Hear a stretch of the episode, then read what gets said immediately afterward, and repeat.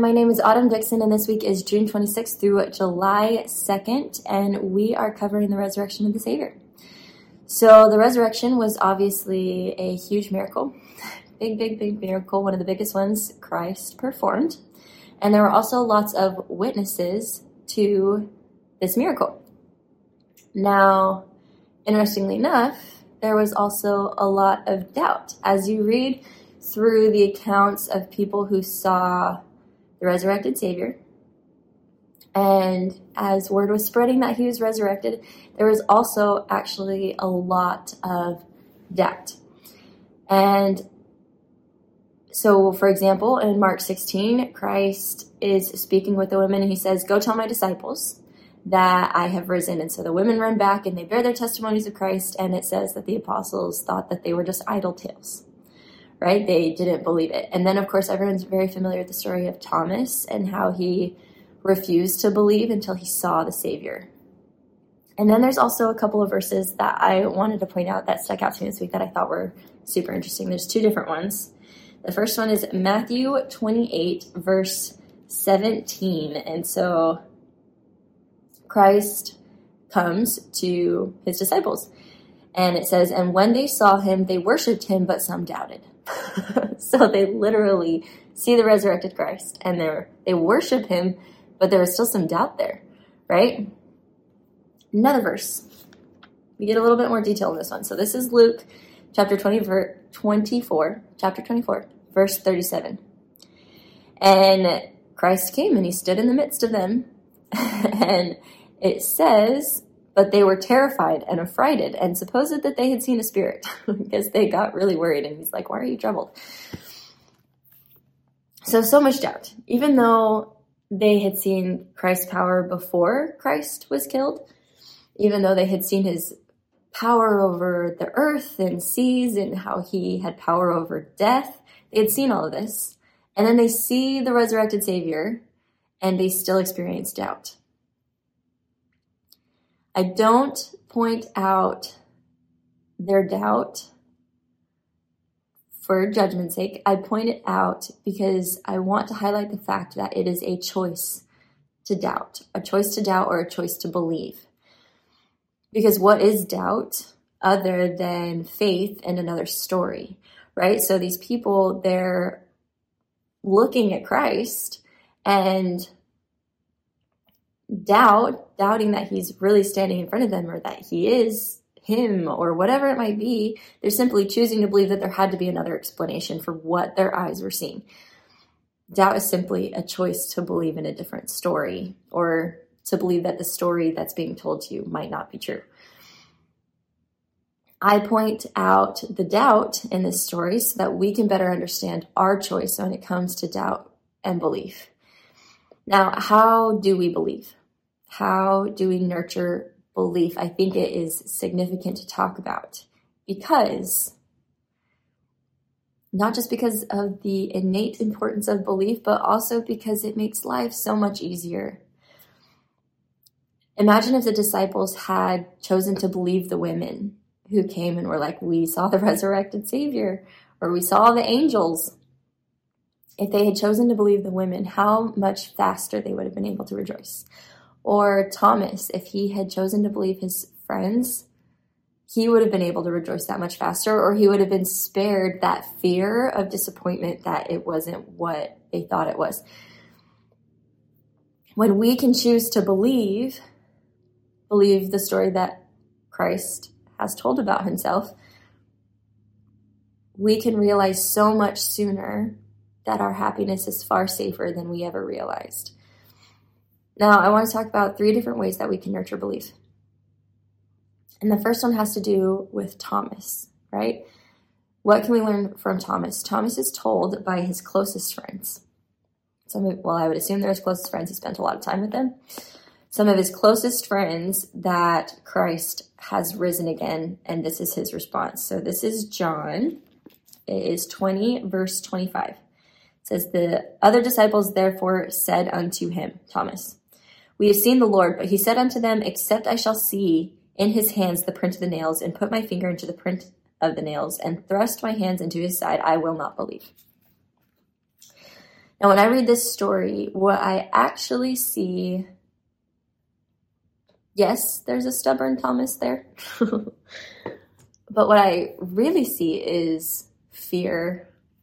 I see a man who experienced such deep tragedy over the death of the Savior that it still haunts him, that the idea that the Savior could be back is too scary to believe until he knows it, until he can see for himself.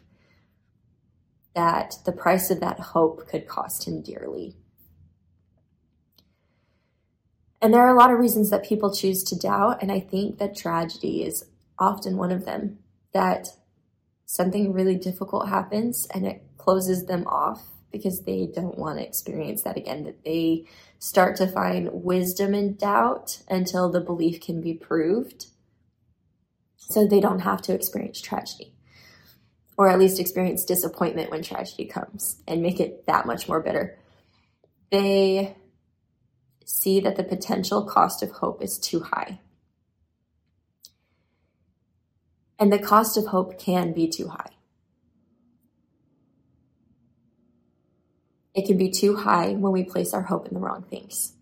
So if you are hoping for a trial to go away or for a specific miracle to drop into your lap, disappointment can very well be around the corner. Not always. Sometimes the Lord answers our prayers exactly how we want them answered. But sometimes the Lord can't because he knows better. Because of his wisdom, he knows that he can't give us exactly what we want. There are some hopes that will cause disappointment, but there are some hopes that we can have that will never let us down. There's a verse in the Book of Mormon, lots of reading today. There's a verse in the Book of Mormon. This is Ether chapter 12, verse 4. Says, Wherefore, whoso believeth in God, wherefore, whoso believeth in God might with surety hope for a better world, yea, even a place at the right hand of God, which hope cometh of faith, make, maketh an anchor to the souls of men, which would make them sure and steadfast, always abounding in good works, being led to glorify God. And I want to point something out in that verse. It doesn't say believe in God and that he can do this, this, this, this, this, A, B, and C. What it says is, Whoso believeth in God can hope for a better world. Belief and hope and faith are so much more manageable and less disappointing and doable when we place them in the right things, when we place them in God, pure and simple, unadulterated belief in God and wherever He chooses to lead us when we place constraints on God and He can't grant those constraints because He knows better, we are only restraining our own happiness. I think about Thomas and what constraints he might have placed on the Lord and why Christ's death was particularly tragic to him and devastating to him. And don't know for sure, obviously, just trying to point out possibilities so that maybe we can recognize ourselves. Maybe Thomas saw all the times that Christ had escaped from the Pharisees and scribes and seen all the times that he had outsmarted them and he had just told himself over and over again there's no way there's no way that god would let this man die that he would let his son die. And he thomas placed this constraint on god. Christ had to die. We needed it. He had to die. and yes, plain and simple, Christ had to die. Can you imagine if God had just given Thomas what he wanted because of how much Thomas believed it? Would have been disastrous, right? And it's the same with our own personal plan of salvation, right? There's the big plan of salvation that is for everybody that we can follow, but then there's personal little plans of salvation that the Lord has for us in our specific lives for our own salvation the Lord cannot always give us exactly what we want, no matter how much we believe in it. No matter how much we believe in it, He can't just give us what we want. If we are looking to avoid disappointment or looking to avoid escaping dis or looking to avoid disbelief, we have to change. And to simply believe in God no matter where God decides to lead us, to just simply believe in God. And that way, when we face the inevitable tragedies of mortal life, we're able to retain our belief. Second way I want to talk about nurturing belief. As you are reading through the chapters this week, I want you to take note of how many people doubted until they heard the Savior speaking and explaining. because it happens a lot, right? Christ is standing before them and they're kind of shocked and they don't really get it. and then they're either reminded of something that Christ said before or Christ explains what's happening. And all of a sudden they're like, oh, yeah, okay. and it makes sense, right? Christ explains it. And all of a sudden it makes sense what their eyes couldn't make sense with. And maybe that is because the Spirit doesn't often work through our eyes, right? Somehow, the Spirit, speaking to our spirit, leaves a bigger impression than what our eyes take in, right? A deeper impression. And so, if we want to nurture belief, we go where the Spirit goes. The women were the first witnesses of the resurrection of Jesus Christ. And maybe there was some deeper purpose for that, but I think one of the main purposes was simply because they went to the tomb. they went where they could witness it, right? We have to go where the spirit goes. And as I've grown older, I've realized that going where the spirit goes is more a state of mind than a physical place. The spirit can reach you in the deepest, most pitiful parts of hell right? And if you don't let the evil in, if you are able to stay clean, the spirit can still dwell within you. Now, there's a reason as you're growing up, you're taught don't go into that place because the spirit can't follow you in there, right? We're taught that. And I think there's wisdom in that, right? Because it can be much harder to hear the spirit in specific locations. But even if you're in the most peaceful place on earth, you will not be able to hear the Spirit unless you create a place in your mind for the Spirit. Unless you can create a peaceful place. And when I say that, I don't mean that you can't be experiencing turmoil in order to feel the Spirit. That's not what I'm saying. It doesn't mean that you have to be perpetually positive and you turn a blind eye to anything that might be confusing you. You don't even have to do that. That's not what it means to create a place where the Spirit can reside within you. Really, all it means is being willing to listen to what the Spirit wants to tell you and to be willing to believe what the Spirit tells you. So, when I was on my mission, I was experiencing turmoil. turmoil. Can't even remember what it was. but it was really affecting me and my companion was in the shower, so I had some quiet time and I was praying about it. I remember on that dingy couch, I was praying about it, and I made space for the spirit, even though I was struggling. I specifically created space in my mind and in my heart, however abstract you want to explain that. I created spirit, a place for the spirit to still speak to me. And I felt the Savior sitting with me and he didn't fix anything, didn't explain anything. I just felt him with me as I was struggling, and it made all the difference. It made it very easy to hold on to that belief in the midst of turmoil. And as I've experienced turmoil throughout my life, when I remember to create a space for the Spirit, I find that same experience and I'm able to hold on to belief third thing that I want to talk about in nurturing belief, retaining our belief. This is very similar to the second one, but I wanted to highlight it separately because it's different enough, I guess. So, the Spirit, not the Spirit, the Scriptures. Christ used the Scriptures. So, when he would stand before people and they were confused and he'd explain it, there were also specific times where he used the Scriptures. And it happens frequently. He did it with the disciples on the road to Emmaus, or he would be like, "Hey, remember these scriptures that explain it?" And he would unfold the scriptures. There's even a very specific verse that says they went to the tomb and he wasn't there and they didn't get it because they did not yet understand the scripture about it. Scriptures. So the scriptures are, as we've been taught our entire lives, or since we've joined the church, the scriptures are another tool that can help us learn how to hear the Spirit, how to hone that skill of hearing the Lord through the voice of the Spirit. It reminds me of Thor. if you have ever watched the Marvel movies, or Thor specifically, he has this hammer, Mjolnir. Hope I'm saying it right. he has this hammer that he got from his dad.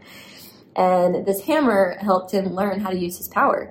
But as he progresses through his character arc, he learns that the hammer is not the source of his power. He always had the power, it was within him. However, the hammer helped him focus it and learn how to use it. And it's the same with the scriptures. We have the power to feel the spirit, but the scriptures make it a lot easier to focus it and to learn that particular skill. Makes it a lot easier. And we see this happen. so the people they like see this see the savior and they're kind of confused or something happens or they hear that the savior is resurrected. It's all very confusing until the scriptures are explained to them and they're like, "Oh yeah, that checks out. that makes sense, right?" And I think that's for a lot of reasons. The scriptures help us hear the Spirit. They also explain things that are occurring really well. and I think it is also because life is like the ultimate Montessori school. So if you're not familiar with Montessori schools, they are schools that their emphasis is to allow children to learn by exploration. Kids have a lot more options in what they're learning, what they're choosing to learn, and it's a lot of exploration. However, if you want a good Montessori school, you have to make sure there is also adequate supports placed, right? You can't just throw the kids in the room and just be like, go figure things out yourself. They explore and they learn a lot, but it is best when there is enough support and guidance from adults to guide these kids through these principles and the things that they're exploring. It's a lot like life. the Lord threw us in the middle of mortal life. Well, I guess technically the beginning of mortal life. And we just got to start experiencing everything, right? And people who don't have the scriptures, they can still learn a lot of good things. They can learn what it means to have a happy life by choosing to do good and to be a moral person, right? But when you're given gospel knowledge, when you have the scriptures in front of you explaining things, you can learn it so much faster At least as a general rule. It's not applicable to everybody, but as a general rule, I feel like you can learn it so much faster. It can take your knowledge to new heights. You can learn adjacent principles to what you're learning, and then you can take those principles and you can apply them to new situations.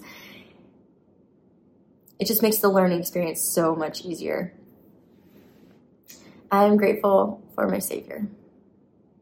I am grateful that he had the power to become resurrected.